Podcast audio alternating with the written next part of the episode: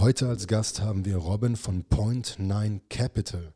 Point Nine Capital ist ein Venture Capital Unternehmen und als solches hat es die Aufgabe, in Startups zu investieren und ein Return on Investment zu generieren.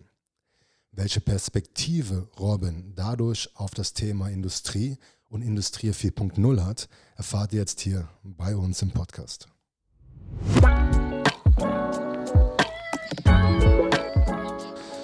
Super, und dann kann ich im Grunde mit was beginnen, was ich eben erst gelesen habe, und zwar auf Twitter gab es einen Tweet von Startup Portugal, wo ein Herr namens Nick Franklin empfiehlt äh, oder davon berichtet, dass Point9 Capital einen neuen Fund geraced hat. Ja, das ist, glaube ich, ein mega gutes Timing. Ne? Ich glaube, heute Morgen aus. Ähm, wir haben den jetzt announced, der Fonds ist schon ein bisschen länger geclosed, aber dachte mir, jetzt wäre gerade ein guter Zeitpunkt, um, äh, sage ich mal, das Ganze irgendwie noch, noch stärker irgendwie in die Öffentlichkeit zu bringen. Und ist korrekt, genau. Neuer Fonds, der fünfte Fonds jetzt, äh, 100 Millionen Euro, beziehungsweise 99,99999. Äh, wir lieben die neuen. Okay. Und ähm, genau, ansonsten hat sich nicht sehr viel geändert. Aber ich glaube, super Timing, um heute irgendwie das Gespräch zu beginnen. Auf jeden Fall. Und der ist von der Dimension vergleichbar zu den vorherigen oder gleiche Größe, gleiche Ziele? Gleiche Ziele, ein bisschen größer. Mhm. Der letzte davor war so um die 75 Millionen Euro. Aber Ziele weiterhin gleich: B2B-Software, B2B Marketplaces oder Plattformen. Ähm, Early Stage Investment heißt wirklich in der, in der frühen Phase. Und ich glaube, es geht ein bisschen auch, eigentlich hat es geändert mit dem Marktumfeld, dass sich die frühen Runden einfach noch ein bisschen vergrößert haben. Deswegen ist eben auch, macht es vielleicht dann doch ein bisschen noch einen größeren Fonds zu raisen. Ähm, aber auch nicht eben zu groß. Ähm, deswegen weiterhin eigentlich wollen wir uns auf unsere Stärken konzentrieren und genau das machen, was wir, was wir lieben und was wir auch gut können. Mhm. Für diejenigen, die jetzt Point Nine Capital nicht auf dem Radar haben, ähm, wer seid ihr und wofür seid ihr bekannt? Wir sind ein Frühphaseninvestor, ähm, heißt, wir investieren wirklich in der, sehr frühen Phase in, in Startups global in den Bereichen B2B-Software und Marketplaces und machen das jetzt seit elf Jahren, haben über 100 Investments gemacht. Ähm, einige davon sind schon sehr groß geworden. Ich glaube, das bekannteste so im deutschen Raum ist natürlich Delivery Hero. Und ähm, wir sind sehr bekannt, würde ich sagen, vor allem aber auch für unsere Investments in, in Software-Themen, äh, im B2B-Umfeld. Und diese eben dann, da glaube ich, einen guten Riegel zu haben, gute Unternehmen zu finden, die dann auch sehr groß werden können. Ich glaube, dafür kennt man uns Early Stage, B2B Investments mit Fokus auf Europa, aber äh, auch wirklich eine, eine, starke Brücke in die USA und einen globalen Ansatz. Und für diejenigen, die jetzt so ein, so ein Venture Capital nicht einschätzen können, beziehungsweise das Thema Frühphasenkapital, ähm, ihr investiert in, in Unternehmen, die relativ jung sind, die ein neues Produkt auf den Markt bringen wollen und vor Risiken oder vor großen Risiken stehen. Da seid ihr dann genau. der Partner, der mit Kapital und Netzwerk reinkommt und versucht, diese groß zu machen. Genau, und ich glaube, das Spannende hier ist natürlich, dass der Begriff jung, dass dafür, glaube ich, jeder irgendwie, oder Frühphase, jeder, glaube ich, eine andere Definition, Definition hat. Ähm, ich glaube, man kann es wahrscheinlich in so, was wir einfach gerne sagen, ist eigentlich, dass wir so eine Art äh, so Product Market Fit Experiment sehen. Heißt irgendwie, es gibt so die, die ersten Nutzer, die ersten Kunden, die mit dem MVP, mit dem ersten Prototypen quasi, dass sie den benutzen. Ein Team, das, das glaube ich, viele Insights auch hat in die Industrie, in das, was sie machen, in das Problem auch. Und man sieht eben so ein bisschen, dass es gerade anfängt, dass da was ist, was irgendwie in einer, auf einer kleinen Skala funktioniert. Und wir helfen dann sozusagen und investieren Kapital, bekommen dafür Anteile an dem Unternehmen und versuchen dann sozusagen ähm, nicht nur mit dem Kapital, sondern auch mit unserer Expertise zu helfen, diese Unternehmen möglichst groß zu machen sodass unser Anteil natürlich immer mehr wert wird äh, über die Zeit. Und wir reden hier schon von Zeithorizonten von acht bis zehn Jahren, vielleicht sogar ein bisschen mehr. Und ähm, genau, glaube ich, sehr viel Risiko, weil es natürlich irgendwie so eine frühe Phase ist und da auch einige Sachen dann nicht funktionieren. Aber das ist auch einfach Teil des Geschäftsmodells. Und wie viele von diesen Unternehmen, in die ihr investiert, ähm, wie viele von diesen Unternehmern, Unternehmerinnen sind erstmalige Gründer? Das ist eine gute Frage. Ich glaube, ich habe jetzt nicht eine Statistik bereit und ich glaube, ein Learning auf jeden Fall ist, dass glaube ich, es gibt nicht den einen Typen von Gründer. Und es ist, glaube ich, auch sehr wichtig, dass die, die Typen von Gründer auch zu, der, zu dem, was sie machen, sehr gut passen.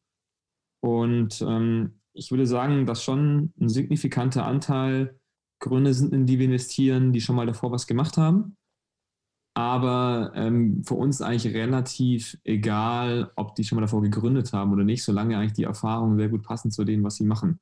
Und was ich besonders spannend finde, und gerade natürlich so im Industrieumfeld, das sehr, sehr komplex ist, wenn Menschen, wenn Gründer da hervorkommen, auch wirklich Gründerinnen, leider, glaube ich, zu wenige, aber muss ich, glaube ich, trotzdem betonen, dass das für uns auch irgendwie extrem wichtig ist, ähm, dass eben Menschen, die das Problem schon über Jahre eben kennengelernt haben und dadurch sehr, sehr viele Eindrücke haben und Erfahrungen gesammelt haben, natürlich eine, eine gute Chance eigentlich haben, dieses Problem auch irgendwie zu lösen, als jemand, der jetzt von außen kommt und erstmal diese Industrie oder das Problem verstehen muss.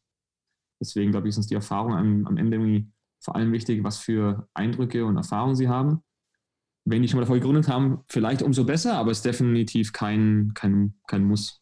Erkennst du irgendeine Type, in die ihr besonders oft investiert? Also ist es dann, auch wenn es jemand mit Produktverständnis ist, dann doch diese Rampensau, die bereit ist, zum Kunden zu fahren, auf jeder Konferenz, jedes Networking mitzunehmen? Oder ich, ich vermute, dass es mittlerweile auch viel mehr Produktmenschen sind, die jetzt nicht extrovertiert sind, aber ähm, welche Qualitäten erkennst du oftmals wieder in den Gründungsteams, in die ihr investiert? Ja, interessanter Punkt. Ich glaube fast sogar, dass die, die nur auf Events sind und sich sehr viel um PR kümmern, äh, wahrscheinlich nicht, nicht die sind, in die wir investieren. Weil wir, glaube ich, lieber in, in die Menschen investieren, die extrem fokussiert sind auf ihre Kunden, auf das Produkt und, und eben sehr, sehr kundenzentriert auch arbeiten. Aber jetzt zum Beispiel ähm, in der, in der, im Bereich Industrie 4.0, wenn da jemand eine Lösung anbietet, denke ja. ich, dass derjenige, der, der, der äh, restless ist und wirklich jedes Networking, jede IHK-Veranstaltung mitnimmt, dass der einen Vorteil haben wird beim Thema Marketing. Kann sein, aber ich glaube, du hast noch einen besseren Vorteil, wenn die Kunden für dich sprechen. Und wenn du, wenn du viele Kunden hast, die quasi für dich sogar das Marketing fast übernehmen. Ne? Ich meine, das ist natürlich jetzt irgendwie der, der beste Fall. Idealszenario, genau, ja. Genau, Idealszenario. Es ist super schwierig, da hinzukommen ich bin jetzt auch gar nicht mehr gegen Events und Networking-Veranstaltungen, aber ich glaube, ähm, und da sind wir vielleicht schon bei einem Thema, was, was besondere Gründer oder Gründerinnen eben ausmachen, ist, glaube ich, ähm, die sind sehr gut darin zu priorisieren, mhm. was sie machen sollen. Ne, ich glaube, als, als, als Unternehmer, als Unternehmerin hast du ständig also tausende Aufgaben, die du machen kannst und das ist natürlich nie genug Zeit. Deswegen ist, glaube ich, so Priorisierung mit dem, was du machst, glaube ich, schon ein, ein Skill, der extrem äh, interessant ist. Ein weiterer natürlich ist schon, du hast jetzt mir Rampensau gesagt, ähm, das geht vielleicht ein bisschen zu weit oder man hat vielleicht so ein eindeutiges Bild von der Rampensau, ich, ähm, die irgendwie rausgeht und nicht viel über das Produkt oder das Problem redet und die Lösung. Ähm, ich würde sagen, Ambition ist auf jeden Fall sehr wichtig. Das repräsentiert vielleicht der Begriff Rampensau ein bisschen, aber irgendwie ist der für mich ein bisschen negativ besetzt. Aber natürlich brauchen wir Menschen, die irgendwie sehr ambitioniert sind, die ein sehr großes Unternehmen aufbauen wollen weil am Ende, dass es für uns auch lohnt, muss das Unternehmen einfach eine gewisse Größe erreichen. Und wir reden hier meistens von so mindestens 100 Millionen Euro Umsatz im Jahr. Und das muss man sich auch erstmal vorstellen, was für eine Größe das ist. da kommen nicht viele hin. Deswegen braucht man natürlich schon jemanden, der wirklich auch durch, durch viele Täler geht, ja, weil nicht, nicht alles, glaube ich, sind nur die Höhen bei einer, bei einer Gründung. Und es ist wahrscheinlich eine, eine wahnsinnig ähm, emotionale auch Achterbahnfahrt über die Zeit. Und jemand, der da wirklich, glaube ich, ein sehr starkes Durchhaltevermögen hat und ambitioniert ist, ist, glaube ich, dafür ziemlich gut positioniert. Ein Thema, was ich noch persönlich interessant finde, ist irgendwie so das ganze Thema Selbstreflexion. Ne, also Feedback aufnehmen, immer wieder lernen, aber auch selbst reflektieren, ist das richtig oder nicht.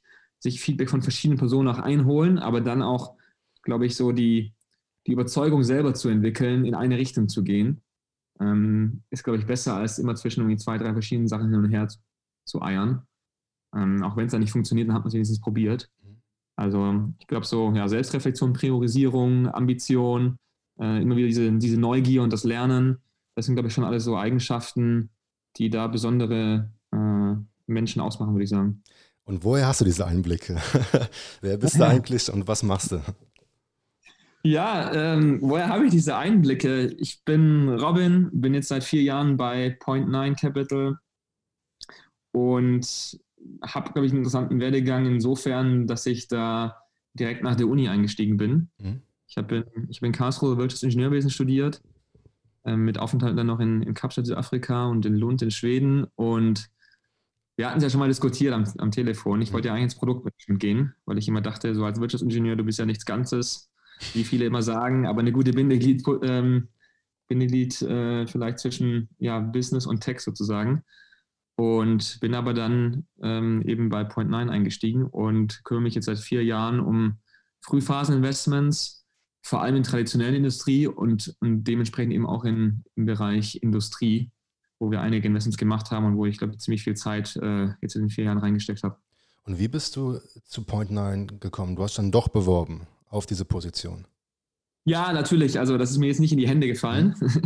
ich glaube, ich war zur richtigen Zeit am richtigen Ort. Damals, als ich auf Jobsuche war, es war noch irgendwie so, während ich meine Masterarbeit geschrieben habe, habe ich mir verschiedene Positionen angeschaut im Produktmanagement-Bereich und bin dann aber eben aufmerksam geworden, dass Point9 Verstärkung sucht fürs Investment-Team. Fand Point9 einfach super spannend, schon damals, weil sie einfach viel B2B gemacht haben, mhm. wohingegen, glaube ich, vor vier, fünf Jahren noch viele Leute irgendwie in E-Commerce und AdTech in Deutschland investiert haben. Und so durch, ne, mit Wirtschaftsingenieurwesen hast du schon so viel, glaube ich, ganz, eine ganz gute Anknüpfung zu B2B-Themen. Und ja, fand einfach diese frühe Phase so unglaublich spannend. Ne? Ich meine, du gehst halt da rein mit, das sind halt ein, ein paar Leute sozusagen, das ist noch alles super früh, aber du kannst da irgendwie diese Anfänge sehen und das hat mich mega fasziniert. Und dann fand ich immer noch das Auftreten des gesamten Teams sehr, sehr bodenständig. Total, ja. Was, was irgendwie gut zu meinen Werten passt oder zu meiner Wertevorstellung. Und dann, ja, ich glaube, ich, war ich einfach zur richtigen Zeit am richtigen Ort, hatte eine große Portion Glück und bin dann da direkt ähm, gelandet. Und, und wie entwickelt sich dann für dich der, dieser Industriefokus? Weil ich kenne dich von LinkedIn, von vor allem zwei Beiträgen, die für mich auch super interessant waren. Ähm, mhm. Ähm, und allgemein hört man nicht so viel von VCs beziehungsweise ähm, der Softwarelösungen von Startups im Bereich Industrie. Wie, wie kamst du dazu, beziehungsweise wo, wo befindest du dich da aktuell? Ja, genau. Ich glaube, wichtig immer zu betonen, Point9 ist ziemlich industrieagnostisch. Also wir sagen, wir fokussieren uns eigentlich auf B2B-Themen, eben Software und, und, Plattformen, egal in welcher Industrie. Und ich habe auch jetzt Investments eben gemacht in, in sehr, sehr verschiedenen Industrien, von denen ich vorher nicht viel wusste. Ich glaube natürlich, durch das Thema Wirtschaftsingenieurwesen und ne, meine Kommilitonen und so, wie man das eben das, das Thema macht, äh, hat man natürlich so eine gewisse Verbindung zu der Industrie. Es war aber eigentlich so, und rückblickend natürlich immer einfach zu sagen oder irgendwie spannend zurückzuschauen, dass es angefangen hat, so wenn ich nach einem halben Jahr bei Point9, habe ich einfach immer mehr Unternehmen gesehen, gerade in Deutschland, äh, wirklich sehr, sehr früh, frühe Startups, die irgendwie versucht haben, Probleme in diesem ganzen Industrieumfeld zu lösen. Ja, das geht dann von irgendwie ähm, Robotereinsatz ähm, über mehr Transparenz eigentlich, über die Auslastung der Maschinen, über Predictive Maintenance und so weiter. Und dann habe ich diese Liste gemacht und die wurde immer länger, ohne dass ich irgendwie so viel gemacht habe. Die ist einfach immer mehr gesehen. Daraus dann irgendwann eben so eine Art Landkarte entstanden. Ich habe dann versucht, nachdem es dann über 80 Unternehmen waren, die zu kategorisieren, ein bisschen zusammenzufassen und habe auch nirgends so andere Literatur oder so gesehen von jemandem, der das schon davor gemacht hat. Und ja, jetzt sind irgendwie statt 80 sind jetzt mehr als 350 Unternehmen in, in, dieser, in, diesem, in dieser Landkarte. Und dann kamen immer mehr Leute auf mich zu und haben, haben sich eben, haben sie eben auch gesehen, so wie du auf LinkedIn, äh, mit denen ich ins Gespräch gekommen bin. Und ich fand das irgendwie sehr faszinierend, das Thema. Und habe dann auch weitergemacht. Habe dann meinen Newsletter gestartet, weil mich einfach andere Leute aus meinem Umfeld gefragt haben, hey, kannst du nicht mal ein paar Links schicken? Ich will mich auch in das Thema einlesen. Dann dachte ich, gut, bevor ich irgendwie 20 verschiedene E-Mails mit den gleichen Links rumschicke, mache ich halt einen Newsletter. Das hat irgendwie auch gut funktioniert. Und ja, und dann haben wir natürlich auch einige Investments gemacht mit Point9 und, und so bin ich da sozusagen auch ähm, reingestolpert. Muss sagen, dass es jetzt nicht der einfachste Markt ist für Softwareunternehmen, mhm. weil du hast ja auch, glaube ich, gerade gesagt, ne, du siehst jetzt nicht so viele andere Investoren oder so, die sich so sehr mit dem Thema beschäftigen. Ich glaube auch, wir sind immer noch einer, in einer sehr, sehr frühen Phase, was das ganze Thema angeht. Gab es denn allgemein schon Aber irgendwelche Exits, die für euch sehr interessant sind? Also Teamviewer ist irgendwie, also ist B2B und wird auch viel in der Industrie genutzt, aber Gab es schon irgendwas, woran ihr anknüpfen wollt? Genau, ich glaube, ja, Teamviewer will ich jetzt nicht da reinzählen, aber ich sehe natürlich, dass natürlich einige oder viele Kunden wahrscheinlich von denen in diesem Umfeld sind. Mhm. Ähm, super spannende Entwicklung natürlich des Unternehmens, ne? was, was ich besonders immer sehr faszinierend finde. Äh, nicht irgendwie typisch Berlin oder München vielleicht noch, wie es auch genau aus Göppingen, ähm, wo man jetzt vielleicht nicht unbedingt erwartet, dass da das, die nächste große Company herkommt. Ähm, von daher, das finde ich eine, eine, super Entwicklung, auch für allgemein für Deutschland als Softwarestandort. Aber ich glaube, der relevanteste Exit wahrscheinlich ist, ist Relayer, die okay. aufgekauft wurden von, von, von Unigree für ungefähr 300 Millionen äh, Dollar, wenn ich es richtig im Kopf habe. Das ist natürlich schon eine Hausnummer mm, und, glaube ich, sehr, sehr schwierig erstmal zu replizieren. Gibt es international und, irgendwas, was sehr interessant war, wo es einen hohen Multiple gab oder? Ja, persönlich finde ich mega spannend natürlich, wenn du überlegst, äh, also Six River, die, die bauen ähm, AGVs, also Aut Autonomous Guided Vehicles äh, für, für ähm, Fabriken, aber auch Warehouses mhm. in den USA. Und äh, das war ein ehemaliges Team, die sind rausgegangen bei Kiva, das war eine Roboter Robotics Company, die von Amazon gekauft wurde. Mhm, und die wurden nach, glaube ich, wenigen Jahren von, also jetzt Six River wurde nach wenigen Jahren von Shopify gekauft. Wo du dir auch überlegst, erstmal, okay, wow. Shopify, was ja. haben die jetzt irgendwie mit Robotern zu tun? Mhm. Ähm, ich glaube, wenn man jetzt irgendwie so das Ganze gelesen hat, der, der Kauf war letztes Jahr, jetzt gibt es ein bisschen mehr, sage ich mal, ähm, Neuigkeiten dazu, warum sie das gemacht haben. Das macht natürlich schon sehr viel Sinn für das ganze Thema. Hey, wir möchten eigentlich jedem Verkäufer nicht nur helfen, online zu verkaufen, sondern auch das, das ganze Logistikthema lösen, ja, Fulfillment mhm. und so weiter. Und da ist natürlich dann Six River sehr gut positioniert gewesen. Aber das ist natürlich irgendwie schon spannend. Kennt man den Preis, den Kaufpreis? Ich weiß nicht, ob er irgendwo öffentlich ist, ehrlich gesagt. Ich glaube sogar fast ja, aber ich habe ihn jetzt nicht im Kopf. Hm.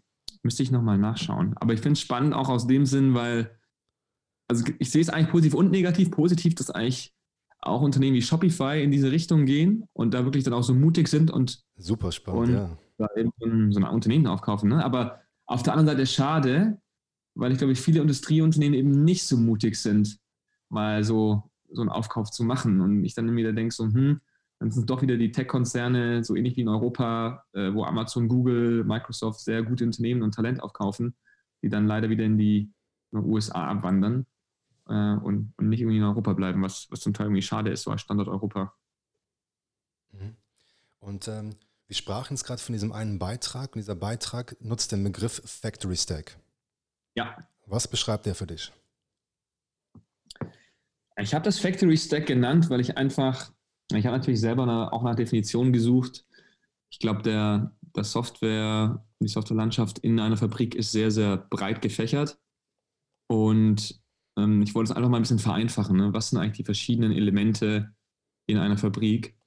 Und, und bin dann einfach auf den Begriff Factory Stack gestoßen, mit dem ich dachte, okay, der beschreibt das ganz gut, weil. Aber du vereinfachst es nicht, du denkst es größer und das ist das Schöne daran. Ähm, vielleicht ganz kurz. Ähm, ja, ich ich komme gerade aus dem Audit Economy Business und einer meiner Aufgaben war, die, dieses MES zu realisieren, ja. das Manufacturing ja. Executive System. Und dadurch, ja. dass du jetzt diesen neuen Begriff nutzt und diese Softwarelösungen hinzudenkst, die Sinn machen, denkst du es eigentlich größer und das ist für mich super spannend.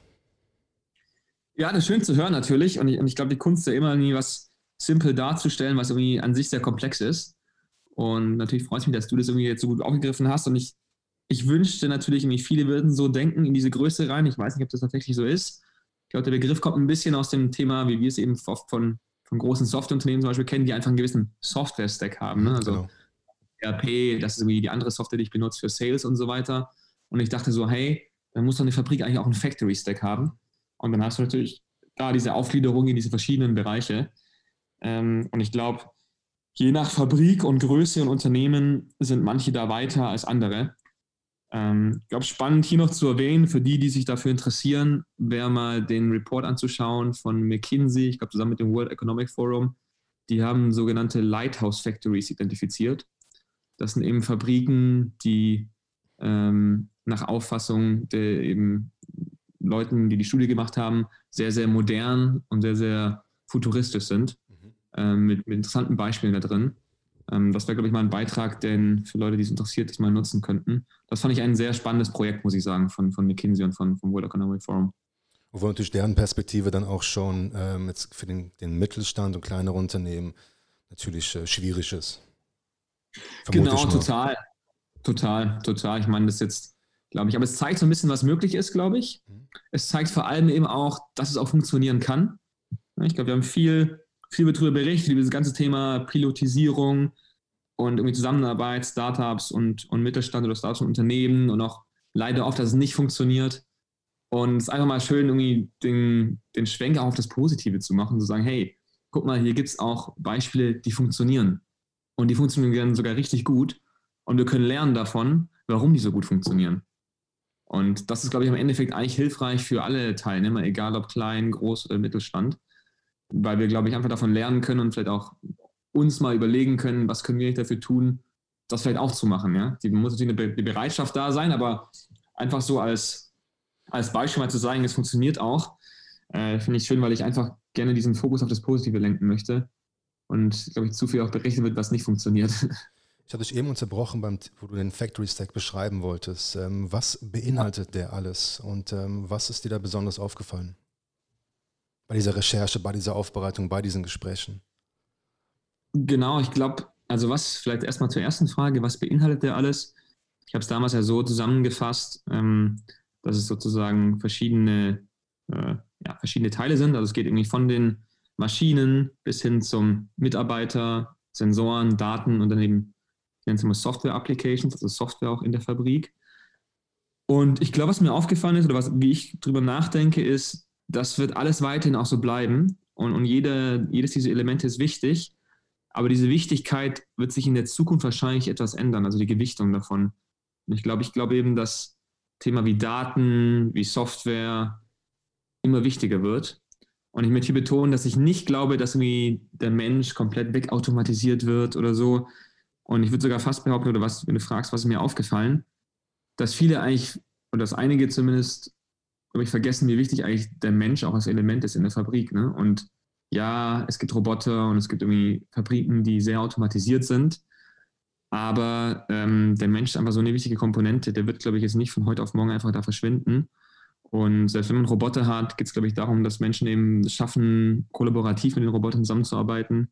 Stichwort Cobots und so weiter. Und ich glaube, oftmals wurde der, der Mensch vielleicht dann doch ein bisschen von der Wichtigkeit her zu sehr nach unten gerückt, wo, wo ich glaube eigentlich, dass der Mensch weiterhin das, das Element bleibt in der Fabrik, dass das alles zusammenhält und auch schafft, dass die Fabrik eben möglichst effizient funktioniert. Und das eigentlich alles rund um die Menschen finde ich eigentlich super spannend. Mhm. Ähm, und ich glaube, viele haben das ein bisschen vielleicht zu, haben vielleicht ein bisschen die zu negative Brille auf mit irgendwie Jobverlusten und so weiter. Ich höre aber auch allgemein bei dir die Perspektive von, dieses, von diesem McKinsey und von diesen großen Unternehmen raus. Ähm, weil bei den kleinen Unternehmen ist es tatsächlich noch so, dass also, ne, um, um den Menschen kommst du gar nicht herum. Nee, und dann, was ich auch immer besonders spannend finde, dann, das hörst du da immer und, und Automatisierung und, und, so weiter. Und dann sprichst du mit Menschen, ich meine, hey, mit, mit Fabrikmitarbeiter, aber auch mit, mit dem Chef und so weiter oder dem, dem Head of Factory oder Head of Manufacturing. Und die sagen dann, hey, ich habe das größte Problem von mir ist, ich finde gar nicht genug Mitarbeiter für den Shopfloor. genau, ich ja. muss eine Ausbildung machen. Ja. Auf meinem Shopfloor irgendwie in, in Südbayern, ich, ich finde die Mitarbeiter nicht mehr. Ne? Oder ich muss die jetzt alle trainieren, weil die müssen auch andere Skills lernen, weil ich finde gar nicht diejenigen, die vielleicht dieses Skillset haben. Das heißt, ich muss eigentlich meine eigenen Mitarbeiter trainieren, damit die auch bei mir bleiben, mhm. damit die auch an der Zukunft für morgen arbeiten können. Und das ist eines meiner größten Probleme. Ne? Und ja, natürlich jetzt durch, durch Covid haben ist dieser Problemfokus vielleicht nochmal ein bisschen jetzt kleiner geworden. Aber langfristig, und wir wollen ja alle hoffen, dass es irgendwie glimpflich mit, mit Covid endet, ähm, wird das, glaube ich, wieder ein sehr, sehr starkes Thema werden ab, ab irgendeinem Zeitpunkt. Mhm.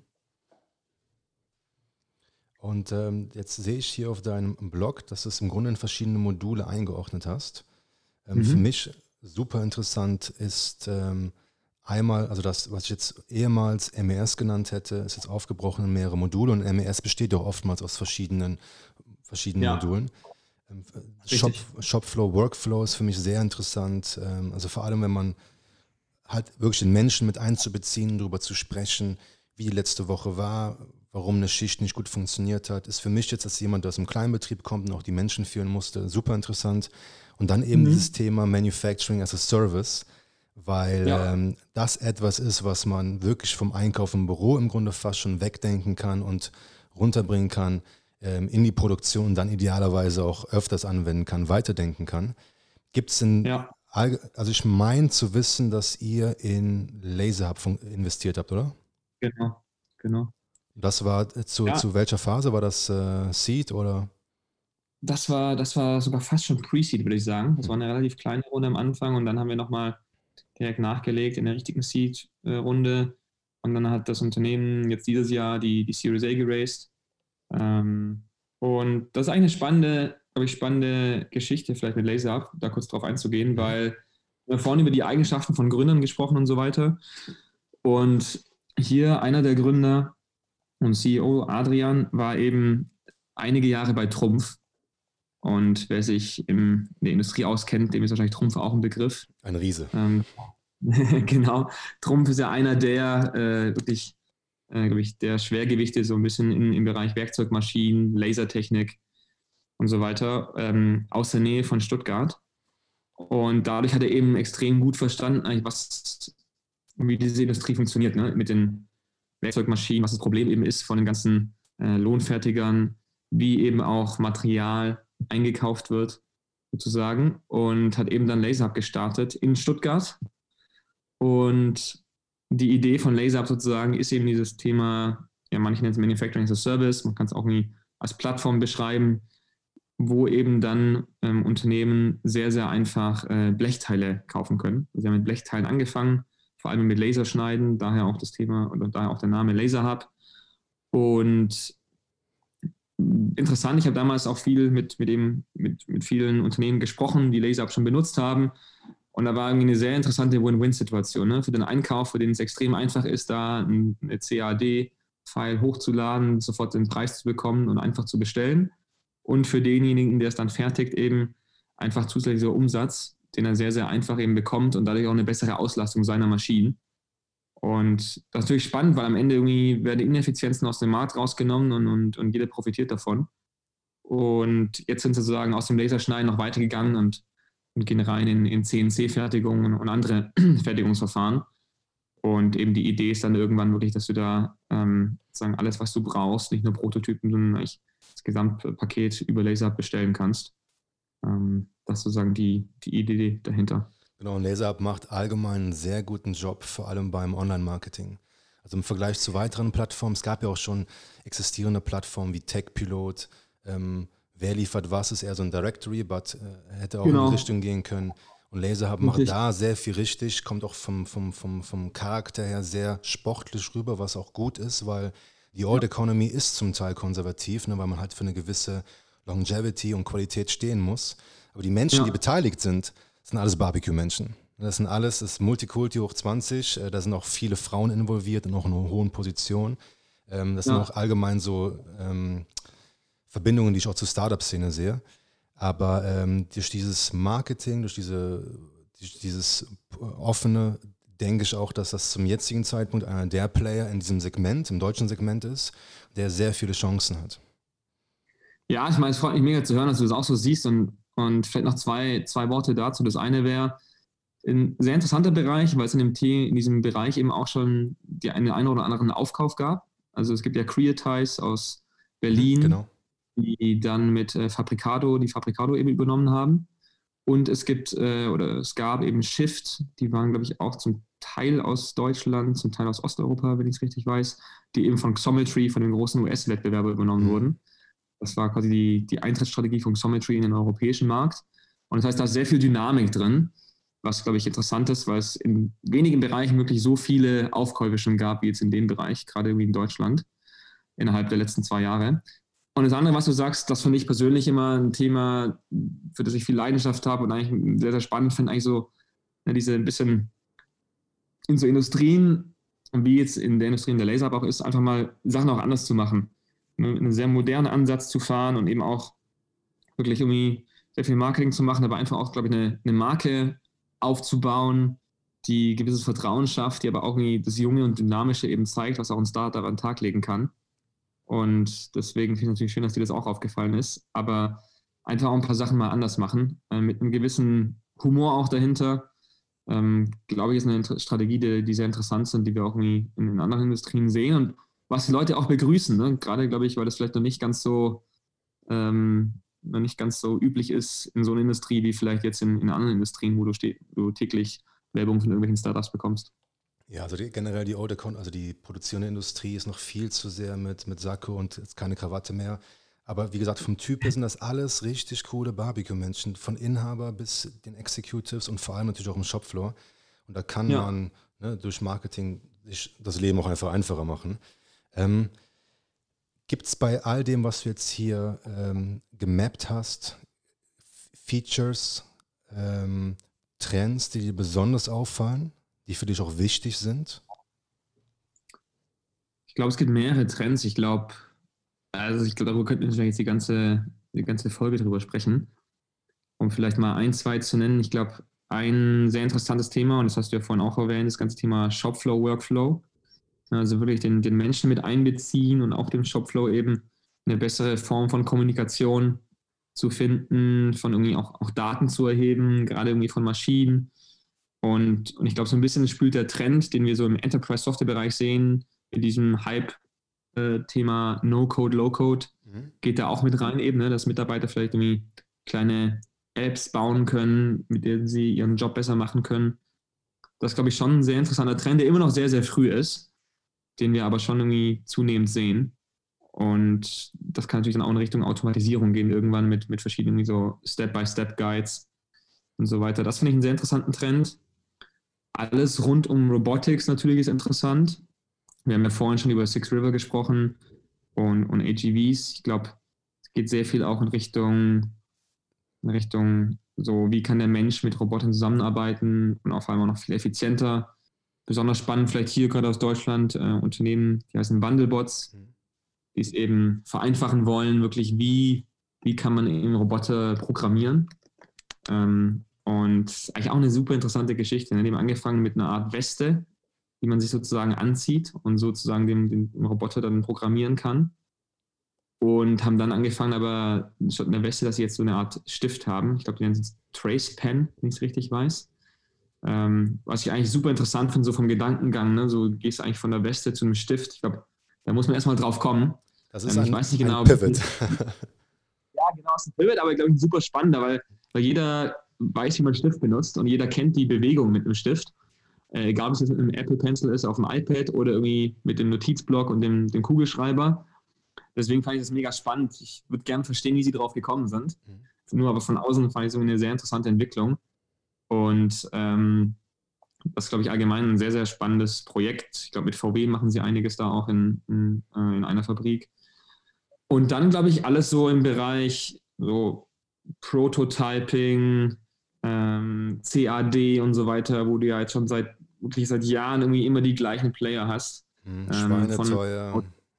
Ähm, genau, und, und, und Schweineteuer, sehr, sehr komplexe Systeme, sehr, sehr tief natürlich in der Wertschöpfung von dem, was sie machen können.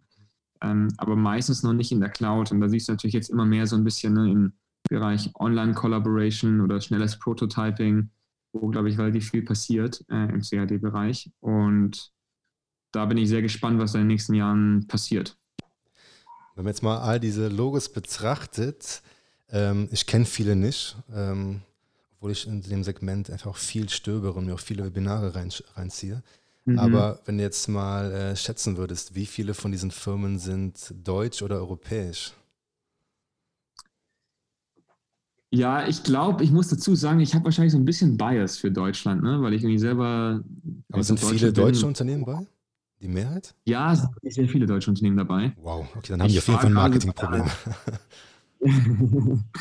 ich ich glaube, es liegt wirklich daran, ich bin ja also gucke selber viel halt in Deutschland eben auch an.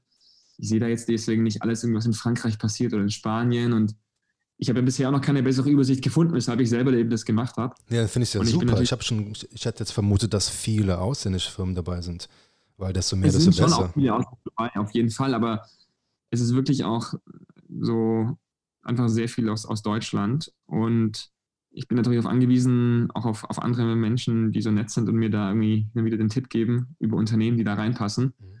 wenn ich sie nicht irgendwie selber sehe. Deswegen, glaube ich, ist da schon ein gewisser Bias drin in dieser Statistik. Aber nee, super spannend, dass so viel aus Deutschland kommt. Und ich meine, ist am Ende auch ein Spiegelbild unserer, unserer Wirtschaft. Ne? Ich glaube, das ist natürlich ein Zweig, wo Deutschland extrem stark ist. Und ich würde mir noch wünschen, noch mehr zu sehen, ehrlich gesagt. Ich würde mir wünschen, dass auch gerade irgendwie Menschen, die, die lange vielleicht bei einem, bei einem großen Unternehmen waren in diesem Bereich, auch eben rausgehen und sagen, hey, ich baue jetzt mein eigenes Unternehmen auf. Ähm, das ist ein Trend, den wir schon jetzt langsam sehen, aber ich glaube, natürlich wäre es auch schön, da noch mehr zu sehen. Und ähm, bin gespannt, was da die Zukunft bringt. Auf jeden Fall. Ich habe jetzt einen kurzen Podcast gehabt mit Motion Lab in Berlin. Die haben so eine Art mhm. Coworking mit Werkstatt. Ähm, noch so fokussiert auf das Thema E-Mobility, aber im Grunde offen für alles, was so Hardware und Electronics ist. Und mit ja. ihm habe ich auch gesprochen. Es wäre, also wir müssen diese, diese Köpfe, diese Talente aus diesen großen Unternehmen frei machen und ihnen das Unternehmertum zumindest einmal verdeutlichen und dann einfach auch verdeutlichen, dass es eben möglich ist, Ideen zu finanzieren, ob es durch Förderung oder durch Wachstumskapital ist und dass es dafür auch Anlaufpunkte gibt, wie dieses Motion Lab oder Startup Autobahn, wie sie alle heißen. Ähm, und da hast du auch einen Blogbeitrag gemacht. Ne? Das heißt, du beginnst aktuell eine, eine, eine, Recherche über Firmen, die gegründet wurden von ähm, ehemaligen Konzernern oder Mittelständlern. Genau. Genau. Ich glaube, was, also bin ich voll bei dir. Ich glaube, was extrem oder was echt noch wichtig ist hier zu betonen, da hat, und es ist beides ein Vorteil und ein Nachteil, aber Deutschland ist extrem fragmentiert, was sozusagen so die, die Landschaft angeht. Ne? Wenn du dir überlegst, irgendwie, warum ist das Silicon Valley auch so, so groß geworden und, und, und hat so viele Unternehmen hervorgebracht, so ein bisschen dieser Netzwerkeffekt, dass alles sozusagen wirklich aus dem, innerhalb von einem Cluster passiert und da extrem viel Vernetzung stattfindet, extrem viel Wissensaustausch und so weiter. Und wir haben natürlich in Deutschland diesen extrem starken Mittelstand, der überall verteilt ist, sehr stark natürlich vor allem im Süden Deutschlands. Wir haben Universitäten, die überall verteilt sind. Und wenn ich eins ändern könnte, dann wäre es wirklich, dass der Austausch zwischen diesen ganzen kleineren Clustern stärker wird. Weil ich glaube, eigentlich am Ende können, können wir davon profitieren, wenn wir irgendwie das Wissen, was, was in Berlin vor allem stattfindet, wie man irgendwie ein Unternehmen aufbaut, ähm, wie man irgendwie modernes Marketing und Sales macht und so weiter, mit vielleicht dem Industriewissen gepaart wird von eben diesen Menschen, die so viele Erfahrungen da gemacht haben, zum Beispiel irgendwie irgendwo in Süddeutschland. Ähm, das finde ich eigentlich extrem spannend. Ich glaube, selbst der Austausch zwischen München und Berlin findet noch nicht so wirklich statt. Und, und alles hat immer Vor- und Nachteile, aber ähm, am liebsten würde ich irgendwie sehen, dass da immer mehr Austausch stattfindet, weil ich glaube, am Ende kann, kann man nur dafür profitieren. Ähm, das ist, glaube ich, ein, ein Thema, was mir persönlich am Herzen liegt, wobei ich nicht jetzt genau weiß, wie man das lösen kann. Ein anderes Problem ist auf jeden Fall auch die, die Umzugsbereitschaft, ne? weil der Deutsche hat sein Eigenheim, sein Nest, hat seinen Freundeskreis mhm. und äh, ist nicht gewillt, jetzt aus dem, also nicht so gewillt, aus dem Süden vielleicht ins Ruhrgebiet oder nach Berlin zu ziehen.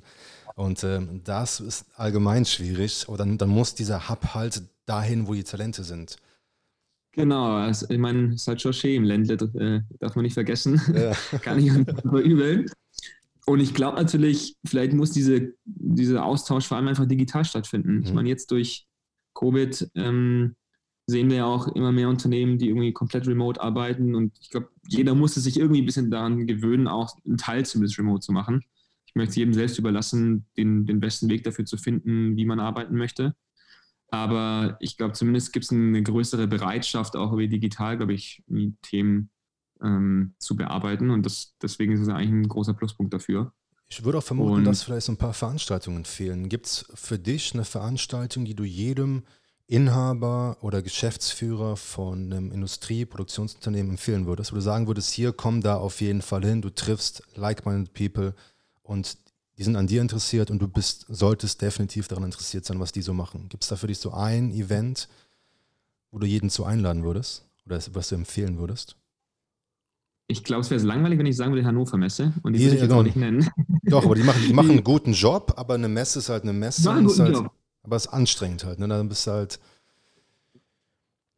Ja, und es ist, und es ist riesig und, und natürlich ein sehr großer Marketing-Sales-Aufwand und so weiter. Und ich glaube, was interessant ist, ist, die heißt Hinterland of Things. Okay. Das ist gehört, eine ja. Veranstaltung, ähm, ich glaube, äh, in Bielefeld. Und da wird wirklich sehr stark versucht, eigentlich den, den Mittelstand mit, mit digitalen Köpfen zu verbinden. Und das finde ich eine super Initiative. Also das, da bin ich echt sehr, sehr positiv begeistert, was die Leute da äh, von der Founders Foundation auf die Beine stellen und, und wen sie da auch hinbringen und so weiter. Und, und das finde ich schon, schon interessant. Und wäre, glaube ich, wahrscheinlich die Veranstaltung, die, die ich jetzt hier mal nennen würde. Okay, und dann, ähm, du machst aktuell, meine ich, auch schon was Neues wieder. Also generell, ich verfolge dich halt auf LinkedIn, das heißt, ich sehe deine Beiträge und bin dann auch immer jedes Mal interessiert. Ja. Ich glaube, du bist an einem dran über ähm, Akquisition. Genau. Gibt es da schon irgendwas, jetzt auch im deutschsprachigen Raum, was besonders, ähm, jetzt über, wir haben eben über was gesprochen, das war ähm, Relayer? genau, das war ein Relayer, das war natürlich, glaube ich, die Akquisition, die wir vorhin noch genannt haben, in diesem Bereich Manufacturing as a Service mit eben Creatize, Fabricado und Xometry und Shift. Und allgemein sind so eine Art, ja? Gibt es mehr? Es gibt mehr. Ich glaube, ich habe mir eben so mein Landscape ein bisschen angeschaut und wollte mich auf Europa fokussieren und habe eben so mal, oder bin gerade dabei zu analysieren, woher kommen die Unternehmen, in welchen Bereichen, in welchen Bereichen wird vor allem investiert, in welchen weniger, was gab es für Akquisitionen. Und es gibt mehr, aber es gibt auf jeden Fall zu wenig, wäre jetzt meine, mein Resümee als, als Investor. Was aber besonders auffallend ist für mich eigentlich, dass die meisten Käufer gar nicht irgendwie traditionelle Industrieunternehmen sind, sondern eher irgendwie andere Softwareunternehmen, wie zum Beispiel die Software AG oder eben andere, andere Tech-Companies wie Xometry. Aber weniger vielleicht, ne, auch, auch Relay wurde von der Munich Reef gekauft und macht, glaube ich, auch sehr viel Sinn für, für beide Unternehmen. Aber ich sehe jetzt nicht sozusagen irgendwie sehr viele Aufkäufe von traditionellen Industrieunternehmen. Und was ich vor allem nicht sehe, und das ist, glaube ich, eine spannende Diskussion, sind eigentlich sogenannte Equihires, ja, die wir aus der Tech-Welt kennen. Also ein Equihire sozusagen, dass ich eigentlich diese Unternehmen akquiriere, vor allem für das Talent. Und das machen große Tech-Unternehmen wie Google, Amazon, Facebook und Co. sehr, sehr oft oder zumindest doch immer hin und, hin und wieder.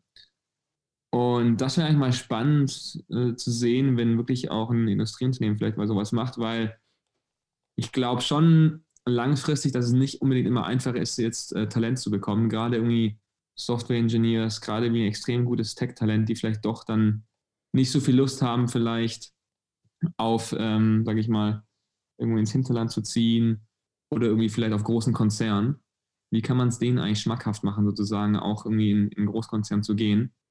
Und da ist natürlich so ein, so ein Equihire vielleicht dann doch irgendwann mal die, die richtige Strategie, wenn die eben dann ein Unternehmen aufgebaut haben oder aufbauen wollen und, und das dann irgendwie passt. Ähm, das habe ich noch nicht gesehen und das finde ich natürlich mal so einen richtig, so einen richtig mutigen Zug, wenn es mal passieren würde. Ne? Ähm, aber bisher leider noch, glaube ich, zu wenig. Ein Beispiel wäre zum Beispiel, wenn jetzt so ein Logistikriese ähm, so ein Digital Startup aufkaufen würde wie FreightHub. Zum Beispiel, ja, oder auch schon, glaube ich, in einer kleineren Form. Ich glaube, Freighter wäre jetzt sicherlich kein, kein Equihire mehr. Ähm, die sind natürlich irgendwie schon ziemlich groß, haben, glaube ich, einen großen Kundenstamm und so weiter. Ähm, aber auch das wäre natürlich super interessant, mal, mal zu sehen. Und ich glaube, uns fehlen natürlich noch diese, diese großen Exits äh, in diesem ganzen Bereich, weil das Gute daran ist ja zum einen, man, man sieht dann natürlich, dass, dass es eben auch Sinn macht. Ähm, es ist gut für Investoren, die, die ihr Geld zurückbekommen, es ist gut für die Gründer die auch dann quasi wieder Geld haben, eventuell auch selber ne, als Business Angel zu investieren. Und dadurch entsteht dann ein bisschen so ein, so ein Loop, wo dann quasi auch dann so ein Ökosystem auch stärker entstehen kann. Und, und das fehlt natürlich noch so ein bisschen. Okay.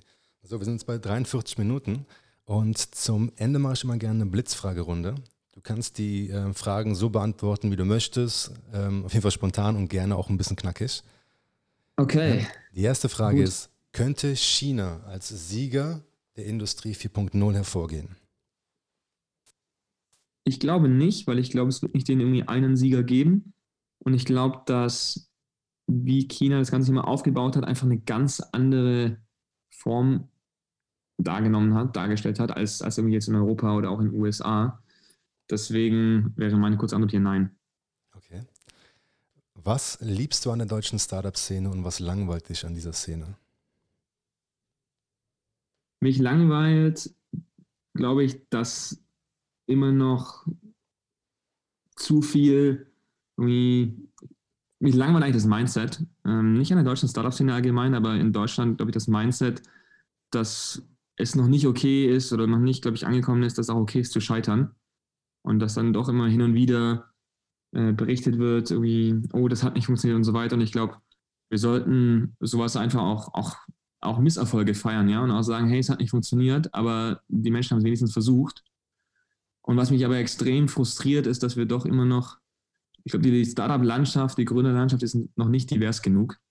Und divers meine ich einfach, dass, dass ich mir wünschen würde, wenn Menschen aus sehr unterschiedlichen Richtungen anfangen zu gründen und vor allem natürlich wir noch mehr Gründerinnen sehen würden. Und ich glaube, es gibt verschiedene Initiativen, die da einen guten Job machen. Ähm, aber ich glaube, dass, dass wir da noch irgendwie viel mehr machen müssen und viel wirklich noch, noch mehr Arbeit reinstecken müssen, um auch wirklich diesen Menschen zu helfen, die vielleicht auch nicht das, das Privileg haben, ähm, von heute auf morgen wieder ein Unternehmen zu starten, dass wir denen irgendwie das, da helfen durch verschiedene Initiativen. Das ist eigentlich so ein, schon irgendwie was, was mir extrem am Herzen liegt. Was ich gut finde, weil du es am Anfang auch gesagt hast, hey, es passiert wieder immer mehr. Ne? Es passiert immer mehr im B2B-Bereich. Wir haben immer auch größere Unternehmen hier und wir fangen auch langsam an, glaube ich, wieder selbstbewusster zu werden und, und kopieren nicht nur Modelle, sondern machen wirklich eigene Themen, die, glaube ich, zu Deutschland passen und bauen da unser eigenes Ökosystem auf, was, was glaube ich, super spannend ist. Mhm. Was hältst du davon, wenn man 25 Prozent der GEZ-Gebühren in Wachstumskapitalfonds investieren würde? Finde ich mal ein spannendes Experiment. Käme, aber dann, also wir haben schon mal im Vorgespräch darüber gesprochen, du meintest, also allgemein ist es schwierig, bei Point 9 Capital reinzukommen. Es ist ja. Anführungszeichen so ein bisschen elitär. Ne, weil mein Gedanke war, es gibt viele Mittelständler, die haben Vermögen und die machen halt das Übliche. Ne? Es sind Immobilien, das, sind, äh, das ist die Family und dann irgendwas mit Beratern. Und ich hoffe, dass also allgemein diese Schnittstelle zwischen der Old Economy und der Startup-Szene sich einfach verschmelzt und stärker vorgeht. Absolut, und ich glaube, es passiert ja auch zum Teil. Ne? Es gibt den HTGF, wo, glaube ich, da, das der Fall ist zum Teil. Ähm, der HTGF, da kann man sich schon beteiligen? Nee, jetzt nicht so in der Form, dass sich jeder da beteiligen kann, aber dass zumindest, glaube ich, da auch, äh, sage ich mal, von traditionelleren Seiten auch, auch investiert wird. Ähm, La Familia hat ja, glaube ich, einige Mittelständler oder zumindest Unternehmern von Mittelständlern auch äh, als, als LPs, die dort investiert haben. Ich glaube, das, das passiert schon ein bisschen. Ich glaube, äh, wichtig ist am Ende einfach, dass da, glaube ich, eine gewisse Bereitschaft da ist, wo das Geld tatsächlich dann in welchem Fonds per se, das muss man, glaube ich, auch dann dem Fonds überlassen welche Strategie der jeweilige Fonds da auch fahren möchte. Mhm. Okay, und dann meine letzte Frage. Was ist deine Lieblingskennzahl und warum? Die 13. Ich weiß gar nicht warum. Ich glaube, es gab mal einen Fußballspieler, den ich cool fand, der die 13 auf dem Trikot hatte. Ähm, ich weiß aber nicht mehr wer. Giovanni Elber war natürlich damals cool. Ich komme aus der Nähe von Stuttgart. Das magische Dreieck. Da war ich natürlich noch sehr jung, aber das kann ich mich auch noch daran erinnern. Der ist dann irgendwann zu Bayern gegangen. Ich glaube, dann hat er die 9 gehabt. 9 wäre natürlich jetzt wieder eine Zahl, die ich nennen sollte aufgrund von Point 9. also die 9 kommt immer wieder, aber irgendwie die 13. Vielleicht, weil ich in der Hausnummer 13 groß geworden bin. Oder weil die Zahl vielleicht bei manchen Leuten irgendwie eine gewissen, gewisse Ehrfurcht äh, erregt. Ich weiß es nicht, aber die 13 finde ich geil. Here we go. Robin, vielen lieben Dank. So, wie immer, ich hoffe, es hat euch gefallen. Alle Informationen zu Robin und Point9 Capital findet ihr unten in der Beschreibung.